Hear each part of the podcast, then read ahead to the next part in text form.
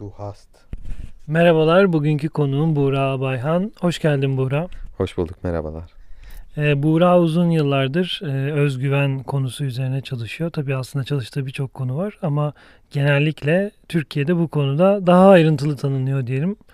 Ee, Buğra, o zaman günümüzde özgüven sorunu daha sık görülmeye başladı. Senin için özgüven ne anlama geliyor? Yani bir insanı özgüvenli yapan etmenler nelerdir? Yani çok klasik bir tanım olacak ama nerede ne yapacağını bilen.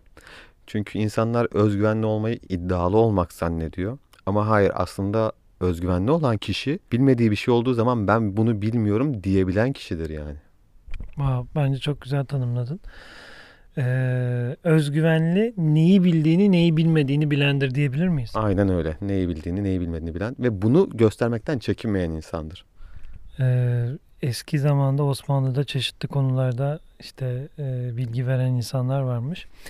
Ee, bir gün birisine soruyorlar diyorlar işte bir soru soruyorlar o da bilmiyorum diyor. O da diyor ki ya devlet sana bunun için bu kadar para veriyor nasıl bilmiyorum diyorsun. O da diyor ki devlet bana bildiklerim için para veriyor. Bilmediklerim için verseydi hazineleri yetmezdi diyor. Aynen öyle çok mantıklı ya. Ben... O yüzden şey e, hani sanırım Sokrates'te bildiğim bir şey varsa o da hiçbir şey bilmediğimdir diyor. E, çok ilginç bir nokta var. İnsan e, bir şeyi hiç bilmediğinde çok bildiğini zannediyor. Biraz bildiğinde işte aa biliyormuşum falan diyor. Daha da bildiğinde bilmiyormuşum diyor. Çok iyi bildiğinde hiç bilmiyormuşum. Ne fark ediyor değil mi? Ya öyle bir şey var. Yani burada e, ben aslında çok az şey biliyorum diyen bir kişi çok özgüvenli ol- olabilir ama bunu diyen aynı kişi çok özgüvensiz de olabilir. Öyle tabii ama hani şey var ya keşke bilenler de bilmeyenler kadar cesur olsa diye bir laf var yani. Cahil cesareti çok fazla oluyor. Zaten yani şimdi buradan eleştiriye girecek de. Hemen sana şu soruyu soruyorum. Ee, cesaret dedin. Cesaret ne demek? Aslında özgüvenle çok bağlantılı bir kavram. Çünkü özgüvenli insan korkmayan insan değildir değil mi? Aynen öyle. Özgüvenli insan da cesur insan da korkmayan insan değildir.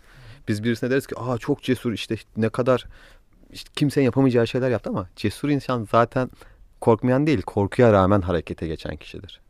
Cesaret korkuya rağmen harekete geçmektir. Bu çok önemli bir söz.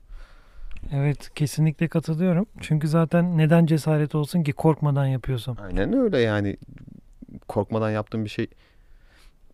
Örnek vereyim mi bir tane? Hadi bakalım. Mesela kırmızı bir kaza giymek senin için e, cesaret verici bir eylem midir? Değildir. Değil. Ama e, kırmızı renge karşı bir e, panik hata olan bir insanın e, giymesi onun için çok cesaret vericidir. Ya da yargılanacağını düşünen bir insanın giymesi.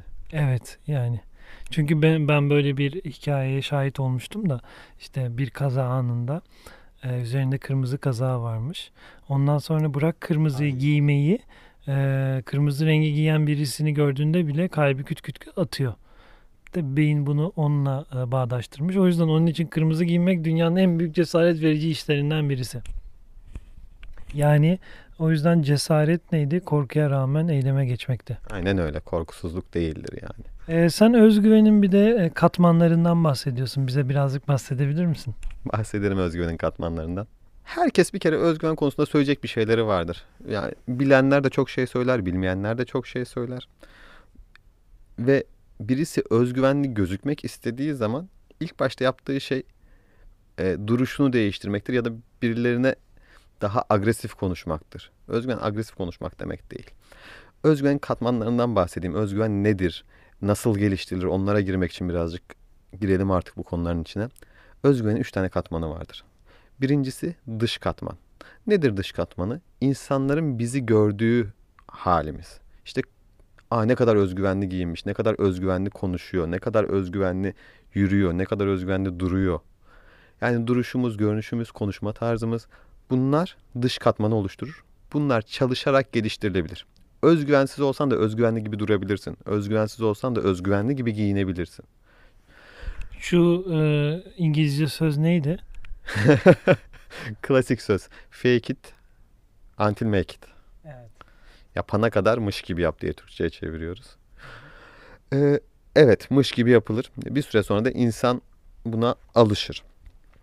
Birincisi dış katman. Bu dediğim gibi çalışarak geliştirilebilir. Özgüvenli gibi gözükülebilir. İkincisi iç katman. İç katman da kendimizle gurur duyduğumuz şeylerdir. Ne demek istiyorum kendimizle gurur duyduğumuz şeyler derken? Mesela okumuşsundur. İşte 6 sene tıp okumuşsundur, doktor olmuşsundur ve ben sen göğsünü gerek ben doktorum diyorsundur. Bir başarı elde etmişsindir. İç katman bizim çalışmalarımız sonucunda elde ettiğimiz başarılar e, sayesinde geliştirdiğimiz katmandır. Sen şimdiye kadar neler yapmışsın? Neler başarmışsın? Kendinle gurur duyduğun şeyler ne? Bunu söylediğim zaman direkt şey gibi anlaşılıyor. Maddi bir şeylermiş gibi işte doktor olmakmış gibi. Hayır şu da iç katmanın özelliğidir. Ee, ben şimdiye kadar işte ne bileyim yüzlerce kediyi doyurdum, aç kediyi doyurdum. Ya da işte hayvanları besledim, sokak hayvanlarına yardımcı oldum. Ya da bilmem ne kadar öğrenciye burs verdim. Bunlar da senin özgüvenin iç katmanını geliştirir. Ya da e, ne bileyim korktuğun bir şeyleri yapmışsındır. Aynen. Bungee jumping yapmışsındır. Bir dağa tırmanamayacağını düşünüp tırmanmışsındır. Ne bileyim be- bir- belli bir yaştan sonra paten öğren sürmeyi öğrenmişsindir. Aynen öyle. Bu arada ben patene başlamayı düşünüyorum bu sene. Hissettim. Gerçekten. Ee, şey e, zaten şu anda hep söyledir ama silikon tekerlek almanı tavsiye ederim. Vallahi bilmiyorum o kadar. Ben küçükken çok paten sürdüm. Ee, dizlerimde hala yaraları duruyor. Kesinlikle dizlik takmanı öneriyorum. Peki. Evet devam edelim katman. Yoksa öz, özgüvenin iç katmanı çok zedelenir. Aynen öyle. Yani özgüvenin iç katmanı yok canım zedelenmez. Çünkü aslında bu bizi üçüncüye getiriyor. Bu arada bu üç tane katmandan bahsediyorum. Bunları beraber bir şekilde geliştirmek lazım. Yani evet dış görünüşümüzü, konuşma tarzımızı değiştirirken bir taraftan kendimizle gurur duyduğumuz şeyler yapmamız lazım. İşte hayvanlara bakmak olabilir. Bir yeri kazanmak olabilir. Kazandığın mesleğin olabilir. Üçüncü katmanda özgüvenin özü. Yani dış katman, iç katman, bunların hepsini aslında besleyen şey özgüvenin özüdür. Özgüvenin özü de şuradan gelir. Hiçbir şey başarmamış olabilirsin şimdiye kadar hayatında. Kıyafetlerin muhteşem kıyafetler olmayabilir. Ee, çok görkemli bir hayatın olmayabilir ama kendine güvenmek için özgüvenin özünü geliştirmen lazım ve özgüvenin özü de neler yapabileceğinle alakalıdır. Bundan sonra neler yapabilirsin? Potansiyelinle. Sen eğer ki elinde hiçbir şey yoksa bile potansiyeline güvenip yola çıkıyorsan, potansiyeline güvenip kendini ortaya koyuyorsan, cesaret gerektirdiğini düşündüğün işler yapıyorsan, potansiyelini ortaya koyarak, o zaman özgüvenli olursun. O zaman özgüvenin tamamen dışarıya yansır. O, o yüzden bazı insanların evet kıyafeti yoktur, elinde hiçbir şey yoktur ama gayet stabil, arkası dolu bir özgüveni vardır. Onlar çünkü aslında daha neler başarabileceklerini bilen kişilerdir. Yani onlar aslında potansiyellerinin farkında olan kişilerdir. öyle. O zaman ben şöyle anlıyorum. Özgüvenin özü dediğimiz e, o kavram kişinin öncelikle potansiyelinin farkına varmasıyla başlıyor. Aslında bizim e, belki de yıllardır yaptığımız, senin başka bir pencereden, benim başka bir pencereden yaptığım şey insanların kendi içlerindeki potansiyelleri fark ettirmek. Ve bizim ilham veren konuşmacılar dediğimiz, ilham veren liderler dediğimiz insanlar da aslında bir insanın neler yapabileceğini gösteren insanlar. İşte bu yine ee, belki sen dinlemekten çok sıkıldın ama Roger Bannister örneğindeki gibi.